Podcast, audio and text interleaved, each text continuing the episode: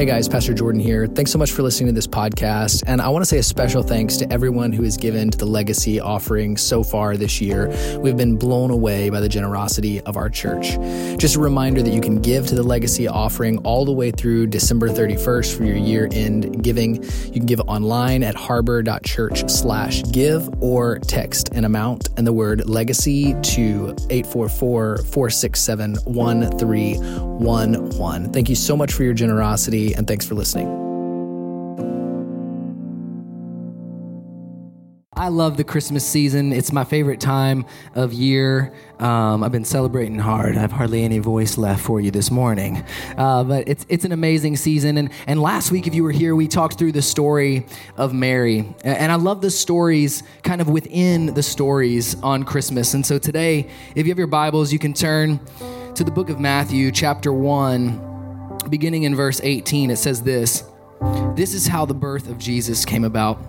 His mother Mary was pledged to be married to Joseph, but before they came together, she was found to be with child through the Holy Spirit. Because Joseph, her husband, was a righteous man and did not want to expose her to public disgrace, he had in mind to divorce her quietly. But after he had considered this, an angel of the Lord appeared to him in a dream and said, Joseph, son of David, do not be afraid to take Mary home as your wife, because what is conceived in her is from the Holy Spirit. She will give birth to a son, and you are to give him the name Jesus, because he will save his, because he will save his people from their sins. All of this took place to fulfill what the Lord had said through the prophet. The virgin will be with child and will give birth to a son, and his name will be Emmanuel, which means God with us. When Joseph woke up, he did what the angel of the Lord had commanded him and took Mary home as his wife. But he had no union with her until she gave birth to a son and gave him the name Jesus. Pray one more time with me this morning. God, I just pray that you would speak through your word to us this morning. God, that you would give us ears to hear what you want us to hear today. And I thank you for that today. In Jesus' name, amen. Amen right before those verses is what is known as the genealogy of Jesus. And if you're not familiar with the scripture, uh, the genealogies in the scripture are, are literally often just very long portions of scripture, just saying where someone came from. It, will begin with so and so begat, if you're reading in the uh, King James, or so and so gave birth to so and so. So and so gave birth to so and so. Generation after generation, this person came from this person, that person came from that person. And it's just these long lists that, quite honestly, when you're reading the scripture, it's really easy just to be like, I am going going to skip this. Like this, I am not going to read this. There is no reason for me to know where all of these people came from. Get me to the story. But the genealogy of Jesus is a really interesting thing because within that genealogy, there are people that should not be included in the birth of the Messiah. There are women included in that genealogy. There are thieves. There are liars. There are sinners in that genealogy. You would think if they're going to tell you the genealogy of Jesus, they would definitely sanitize it. They would make it as clean as possible. They would make it as clear as possible that, that this Messiah comes from a clean background. He is fully clean, and yet they give us this genealogy that would include people that people reading this in the ancient world would know who they were. They would know their stories they would know that they don't belong in the lineage of the Savior of the world.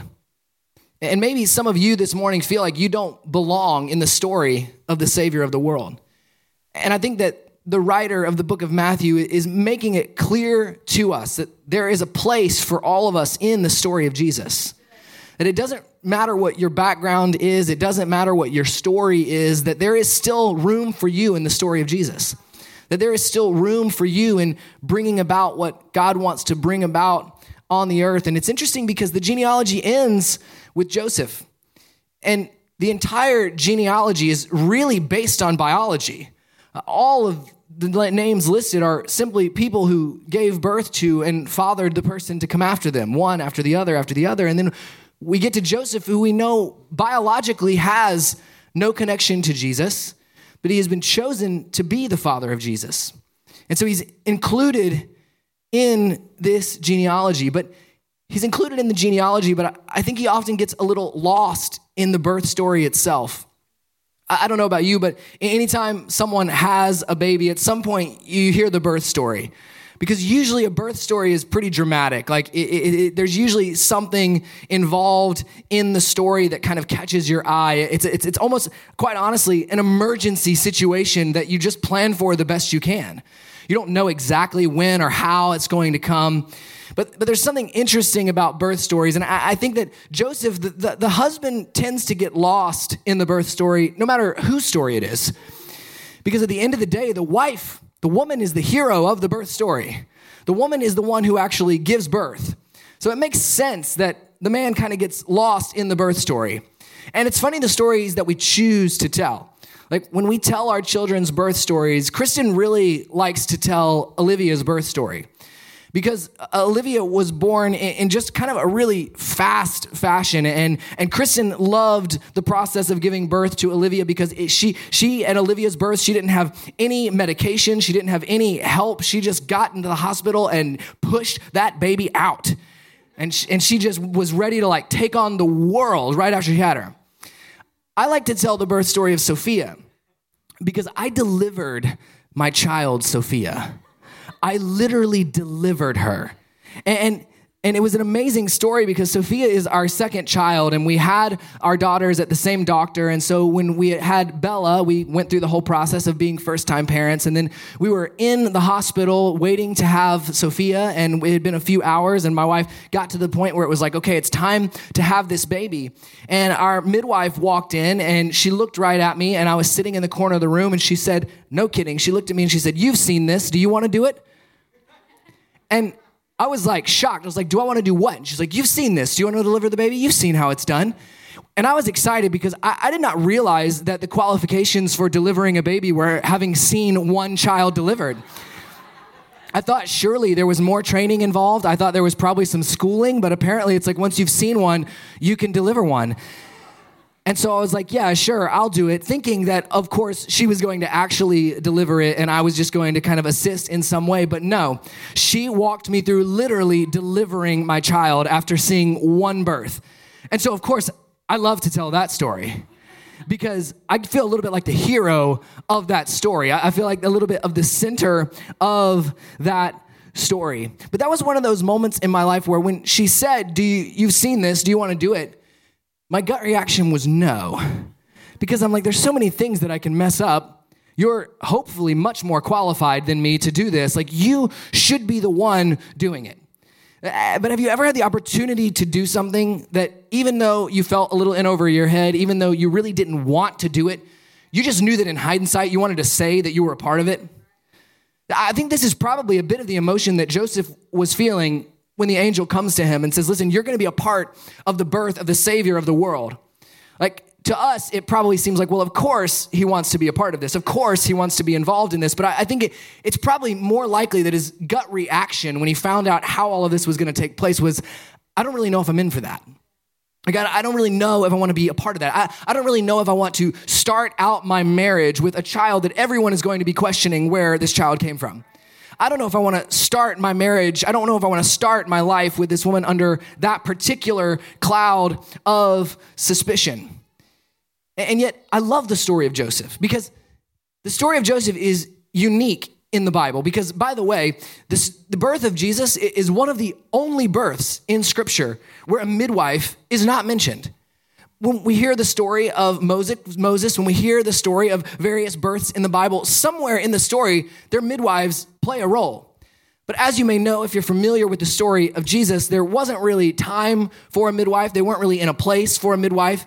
And so I think Joseph and I might have something in common because I think if you deduce from scripture who was present at the birth of Jesus, Joseph was probably pretty involved in delivering the Savior of the world. He was probably pretty involved in that moment. But interestingly, as uh, such a central theme in the Christmas story, Joseph, the father of Jesus, the one chosen to be the father of the Messiah, he's one of the most prominent biblical characters in which we have no record of anything he ever said. There are no words of Joseph in the Bible, which means that we judge the life of Joseph simply by the choices that he made, simply by what he actually did. And I wonder what it would be like for us if our lives were judged by what we did, not what we said. I wonder what it would be like if our lives were judged by our level of obedience, not our level of knowledge.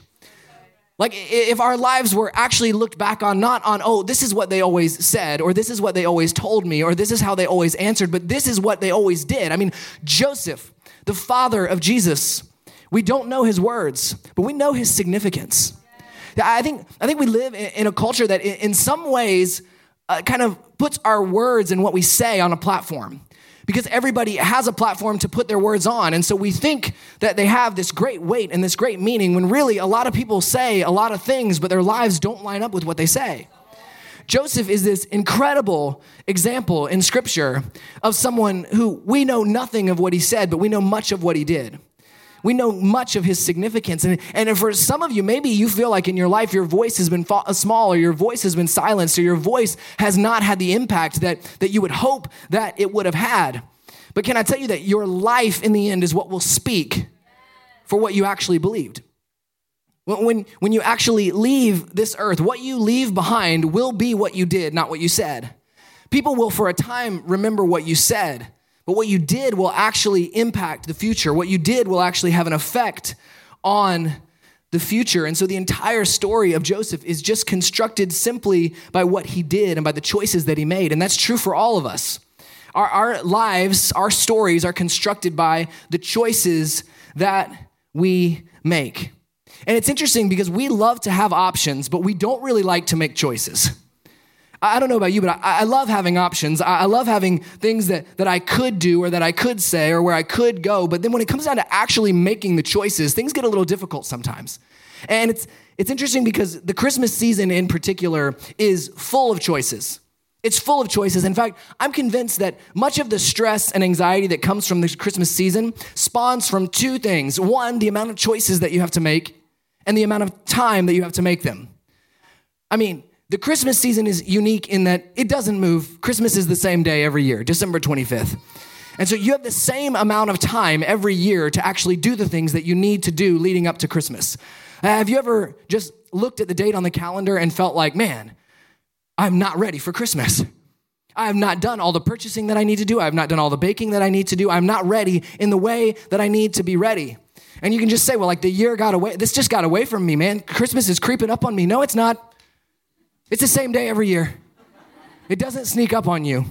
No one comes to you and is like, hey, next Thursday is to be Christmas. And you're like, oh my gosh, I got to get everything done. No, Christmas is December 25th every year, but somehow we have all of these traditions and all of these things that we have to do, and we have to fit them into a finite amount of time. You cannot delay it. You cannot say, like, you know what, we're to do Christmas on the 30th this year. You can, but everybody will think you're psycho. Because Christmas is December 25th, and, and, it comes from all of the choices that we have to make and the time that we have, and, and we are inundated with choices throughout this season. If you're on social media, this is the time of the year where people constantly post those this or that choices on Instagram and on Facebook and on, I don't know what people are doing on TikTok. They probably dance to these, I don't know. But, but they basically post these this or that, you know, gingerbread cookies or sugar cookies opening your gifts on Christmas Day or opening your Christ, uh, presents on Christmas Eve? Which, which is it? Which is it? And you have to post it and you have to circle which one. I saw someone the other day that posted one and they just circled the whole picture, like all of it.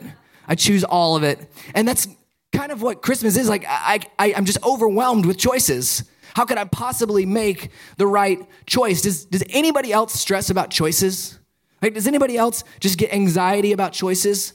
Did you know that the average human makes 35,000 choices a day. Like, you made dozens and dozens of choices just to get into this building. You made a choice to get ready to come here. You made a choice about what you were going to wear. You made a choice about the way that you were going to come, where you were going to park, which way you were going to come in. You made tons of choices just to get in this room. And I don't know about you, but I get stressed about choices, and so sometimes I delay choices. I don't want to make the choice, but I get very frustrated when other people delay choices. I get very frustrated when other people are indecisive. When other people are indecisive, I feel like I can just look at their life and be like, this is what you need to do. You need to make this choice and step forward and keep going. But then on my own life, I'm like, well, I don't know. Let's weigh the options. Let's think about it. You know, I sit with people sometime and they're like, my job is completely miserable and I hate it. And I have this opportunity and it's like my dream, you know, but it's like $5,000 less a year. And I'm like, well, like, you know, you have a choice to make. Like, go to a job that you hate all of the time, or maybe step out and try something else. And inevitably, almost always, they don't make the choice Because it's easier to just keep doing what you're doing, not realizing that that's a choice. That like not making a choice is a choice. You've made a choice not to make a choice. And so our choices shape our lives. And what's often missed in the Christmas story is that Joseph was the very first person in human history who had the opportunity to choose Jesus. He's the very first person in human history that had the opportunity to choose Jesus. See, we know the story of Mary. Mary, an angel comes to her and says, Hey, you're with child, you're chosen. But Joseph had to choose to stay a part of the story.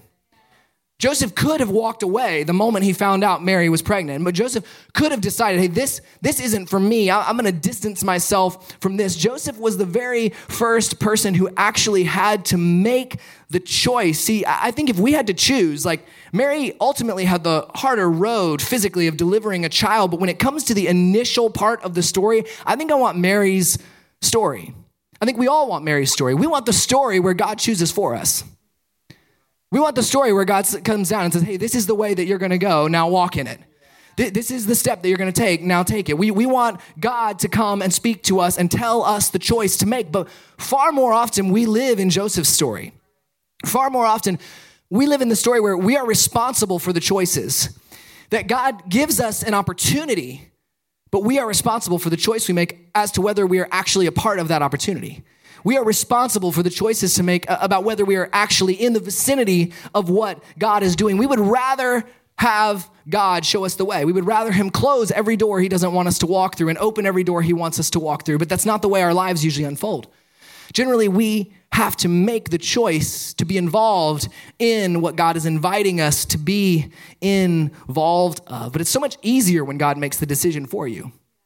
It's so much, it's so much easier when God comes down and says, this is what I want you to do. And there are moments in life where it feels as if it's as clear as a voice speaking to you, saying, hey, this is what you need to do. Those are incredible moments, but they are the minority in your life. Most of your life will be spent simply making choices. Joseph didn't just have to make one choice. As with all choices, once Joseph made the big choice of staying with Mary, it became a marathon of choices.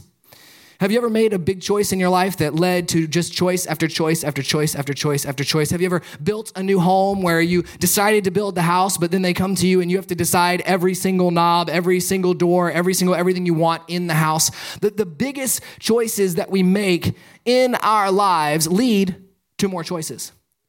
And so the ability to make good choices is huge in our lives. See, I, I think a lot of us like to say yes to the big choice of salvation. A lot of us like to say yes to the invitation to eternal life, but we don't like to say yes to all of the choices after. We don't like to say yes to, to everything that God has along the way. And so we live our lives not making the choices that the big choice should lead us to. See, in, in verse 19, it says, Because Joseph, her husband, was faithful to the law and yet did not want to expose her publicly to disgrace, he had in mind to divorce her quietly. See, we look at that and we think, what a lousy guy. His wife is pregnant. He's to walk out on her. We have to understand that at this moment, no, no angel has appeared to Joseph at this point. At this point, all Joseph knows is what Mary has told him. And quite honestly, if you were hearing this story for the first time, it's a very unlikely story. That she would come to him and say, Joseph, I want you to know I'm pregnant, but it's not what you think. It's from God. I mean, this had never happened in human history before. And so Joseph really had no reason to believe her. And so we know actually that he probably did not believe her in this moment because his first instinct was to divorce her quietly. But isn't it interesting that is that he did not want to bring any disgrace upon Mary? It's almost as if even when he didn't believe her, he was still trying to make the right choice for her. Even when he didn't understand her story, he was still trying to make the right choice for her. He's actually still trying to protect Mary, even when he doesn't understand or believe her story. And I think in our own lives, we're, we're not quick to protect people that we don't understand or believe. We're not quick to guard people that we don't understand or believe. And yet, Joseph, in this moment, he was. See, the moment that Joseph found out that Mary was pregnant, he, he could have taken her to the religious rulers. He could have taken her to the religious rulers and have her stoned. But he chose to walk out the story with her. He chose to protect her. And, and I wonder sometimes what compels someone to just seemingly constantly make the right decisions. Because when you follow the story of the birth of Jesus, Joseph is constantly having to make decisions, and seemingly he makes the right decisions. And when we look at his life, I think there are some things in his life that point to the ways that he made those decisions. Again, verse 19 says, Because Joseph, her husband, was a righteous man, he did not want to expose her to public disgrace, and he had in mind to divorce her quietly. See, he was a righteous man. See, the, the first thing that I think we see in Joseph's life that, that guides his decision making and something that can help us as we guide our decision making is that Joseph was a man of character. Joseph was a man of character, he was a righteous man. See, character guides your decisions when you can't trust your emotions. Character guides your decisions when you can't trust your emotions. See, the emotional decision in this moment for Joseph would have been to walk away from this story. The emotional decision in this moment would have been I have been betrayed, I have been cheated on, I'm probably being lied to, I am out. That would be the emotional decision. And I wonder how often our emotional decisions disconnect us from the story that God has for us. See, Joseph could have walked away in that moment and chosen not to be a part of the story that God had for him. He could have chosen not to be the father of the Messiah. He could have walked out in that moment, and yet Joseph chose to stay. Joseph chose to be with her because he did not let his decisions be guided by his emotions. He allowed his decisions to be guided by his character. See, character does something interesting. Character actually gives you the answer before you know the question. It gives you the answer before you know the question because character shapes who you are, and what you do flows out of who you are. So if you can get who you are right, your decisions will stem from who you are and not just your emotions. See, choosing what to do is easy when you've already chosen who you are. It's easier. It's not easy, but, but it's easier when you've already chosen who you are. The, they did a national, psychologists did a national study on people who were trying to, to quit smoking. They did a study on people who were trying to quit smoking and they tracked their progress, and it was a massive pool of people that they followed. And they, they broke them into two groups. They broke them into one group who they said, every time someone asks you if you would like a cigarette, say, no, thank you, I'm trying to quit. And they took the other group and they said, every time someone offers you a cigarette, say, no, thank you, I am not a smoker. And the group that said, I am not a smoker, was exponentially more successful at stopping smoking than the group that said, I'm trying to quit. Because there is a big difference in trying not to do something and being someone. See, I am not a smoker is a solution that is rooted in identity. You, you are saying, no, I'm denying that not because I'm trying not to, but because I am not the kind of person who smokes. And, and, see, this is why identity is so important and why identity is something that we constantly return to. Eh, they actually referred to this in the study. They said that, that people were more, success, more successful at quitting smoking if they established a non smoker identity. That they're actually more successful if they establish a non smoker identity. See, this is why so often sin management and trying hard not to do certain things doesn't yield any fruit in your life because you can try not to do things as much as you want, but your identity in Christ is what's meant to guide you in the decisions that you make. That it's not about me trying not to do something, it's about who I am in Christ. That I don't not do those things because I don't want to or I want to try not to. I don't do those things because of who I am. I don't do those things because I know my identity. We have three girls and for those of you that don't know, and, and two of them are, are in school. One of them is in middle school, and one of them is in elementary. And for the last several years, right as we've sent them out the door for school, we've been doing this thing where it seems kind of silly. But one of us, as they're walking out the door, Kristen or I, the last thing we say to them is we'll say, Who are you? And they both say in unison, sounds kind of cultish, but it's not. they both say, I am a woman made in God's image. I'm a child of God. I'm the daughter of Jordan and Kristen Rippey. And we say, Have a great day. And the reason we do this every single day is because I cannot predict the choices they will have to make throughout the day. but I can do everything that I can to make sure that they make those choices out of an identity of who they are. That, that when someone comes to them in school and offers them an opportunity to do something that is not in line with their identity, they don't have to question whether or not they should do that thing because they know who they are.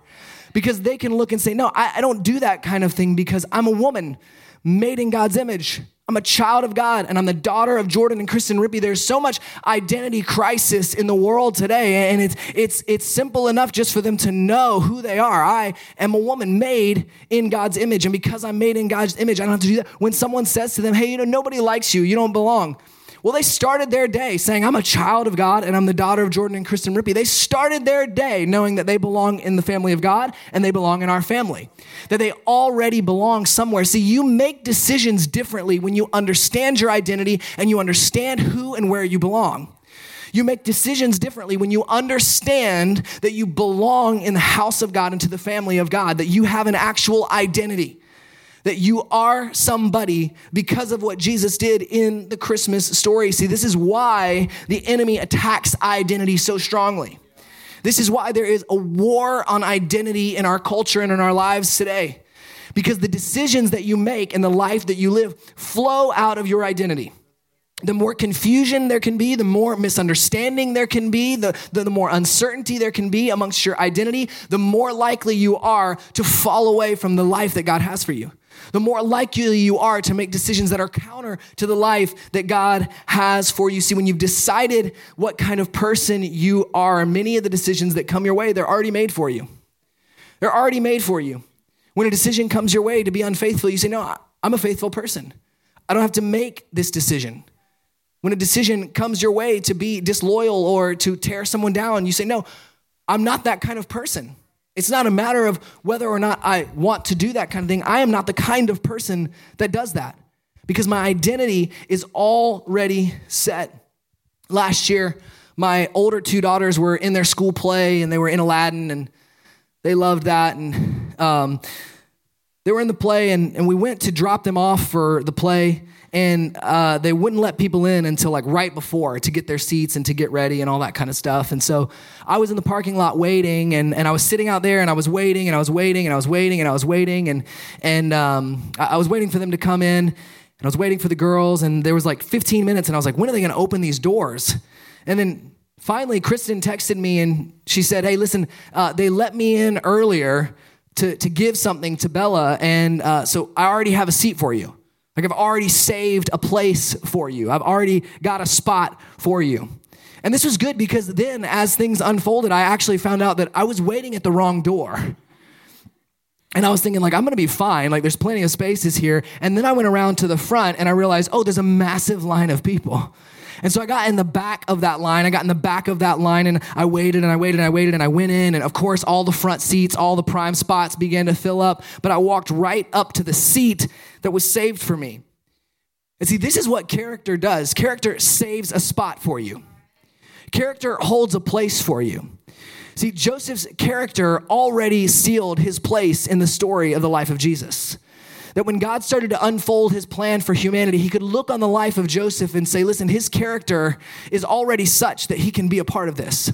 His place is secure in this moment. His place is secure in this story. We have to know our character to guide our decisions. Number two, we have to know our purpose. You have to know your why. You have to know your purpose. As Joseph is trying and fighting these decisions and not sure which way to go in his decision making. Notice what the angel of the Lord says to him in verse 20 and 21. It says, But after he had considered this, an angel of the Lord appeared to him in a dream and said, Joseph, son of David, do not be afraid to take Mary home as your wife, because what is conceived in her is from the Holy Spirit.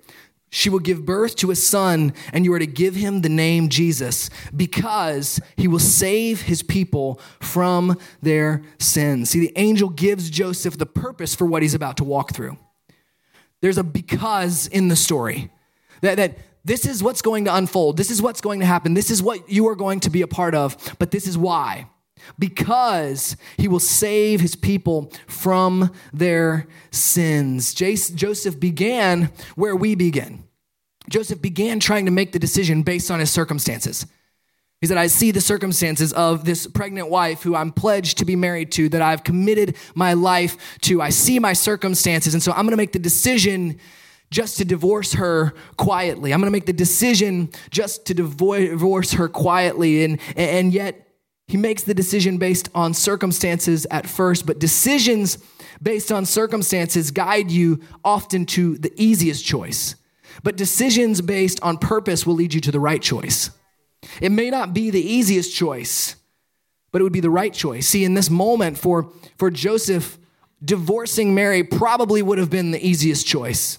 Divorce would have been easier. Honestly, that could be the tagline for a lot of marriages. Divorce would have been easier. It would have been easier just to walk away. It would have been easier just to say, you know what, this isn't worth it. It would have been easier just to say, this is too difficult. It would have been easier to say, we, we, can't, we can't work it out. We can't make it happen. And yet, Proverbs chapter 19, verse 21 says, Many are the plans in a man's heart, but the Lord's purpose prevails. The purpose will always prevail over your plans. God's purpose will always prevail over your plans. See, we make plans, but God has a purpose. And we need to trust God's purpose over our plans. See, some of you are, are facing health issues, relationship issues, family complications, things that you didn't plan for, circumstances that you would have never planned for, that you could never plan for. And the only way to walk through circumstances you didn't plan for is to know that you have a purpose. Is to know that you have a purpose. And you need to know that not only are some of the circumstances that you walk through things that you didn't plan for, some of the circumstances that you walk through are things that God didn't plan for your life. Like, listen, we believe that that God is sovereign, that God knows all, but we we live in a fallen world in which we have free will. Which means that there are people that make choices. There are things that happen that, that were not part of God's plan. There's pain that you walk through that that God would not have planned for you to walk through. But the Bible tells us that, that God can work all things together for good for His purpose. That God can take things that you didn't plan, God can take things that maybe weren't even in His plan, and that He can work them together for His purpose. That He can redeem anything for His purpose. God takes things and redeems them for His purpose. See, when, when things got tough for Joseph, when Joseph was like, Why am I the one walking through this? Why am I the one on the run for my life? Why am I the one dealing with all this hardship? He had purpose to hold on to. Why? Because this child will save his people from their sins. There is a purpose behind all of this pain. And finally, the last thing that, that guided Joseph's decisions that I believe guides our decisions is sacrifice. Knowing what it takes. Knowing what it takes to be a part of what God has for us. I love verse 22 in Matthew because in the book of Luke, we have kind of the most detailed account of Jesus' birth. We hear almost from every different player in the story, and we kind of hear every every thought, everything that was said, every place that everyone went. And Matthew's comparatively is is pretty condensed. And have you ever heard somebody tell a story and like you know the whole story? Like you know all of the details of the story, you know all of the crazy things of the story, and then someone tells the story and you're like, that's it? Like that's that's all you're gonna say, that's all you're gonna tell of the story. There's so much more to this story. And that's sort of the sentiment that I feel with the verse 22 in the book of Matthew, because it just says, All this took place to fulfill what the Lord had said through the prophet. The virgin will be with child and will give birth to a son, and they will call him Emmanuel, which means God with us. All this took place. What is all this? What took place? What all took place? It wasn't just Jesus' birth. All of this took place. All of the shame and uncertainty that Mary and Joseph felt walking through this season, all of this, all of this. Do you realize they had to travel 95 miles for a census? Have you ever been if, you, if you've ever had a pregnant wife, like telling her that you're gonna have to travel 95 miles by like donkey at the end of her pregnancy is not a conversation I would wanna have. Babe, we have to travel 95 miles on a donkey because the government wants to count you. It's not a great position to be in. It's not a great position to be in. And then people start showing up at the manger. And, and, you know, we talk about how the three wise men, we talk about all these people, how they brought them gifts and how they brought things to them.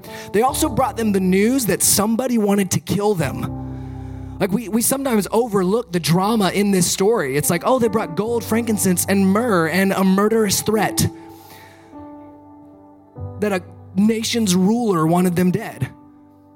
Like there was a lot of stress involved in this moment, and then they were on the run for what most theologians and most people who study scripture think was three to five years they were on the run after Jesus was born. We think of it as this moment in this manger, this silent night. No one who's witnessed a birth would call it a silent night. All of this, all of this took place so that the prophecy would be fulfilled. It delivered a baby in a cave for sheep so the prophecy could be fulfilled. All of this, all of the sacrifice, all of the uncertainty, all of the questioning, all of this took place. See, there is a cost to being close to what God wants to do. There is a cost. There is a cost to being close to what God wants to do in the earth and in your life. See, Joseph had to pay a price to be close. He could have walked away at the beginning of the story.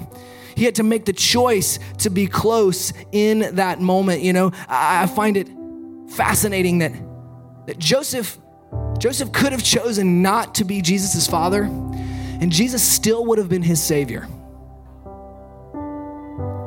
And you can choose to have Jesus as your savior and not be a part of the plan that he has for you.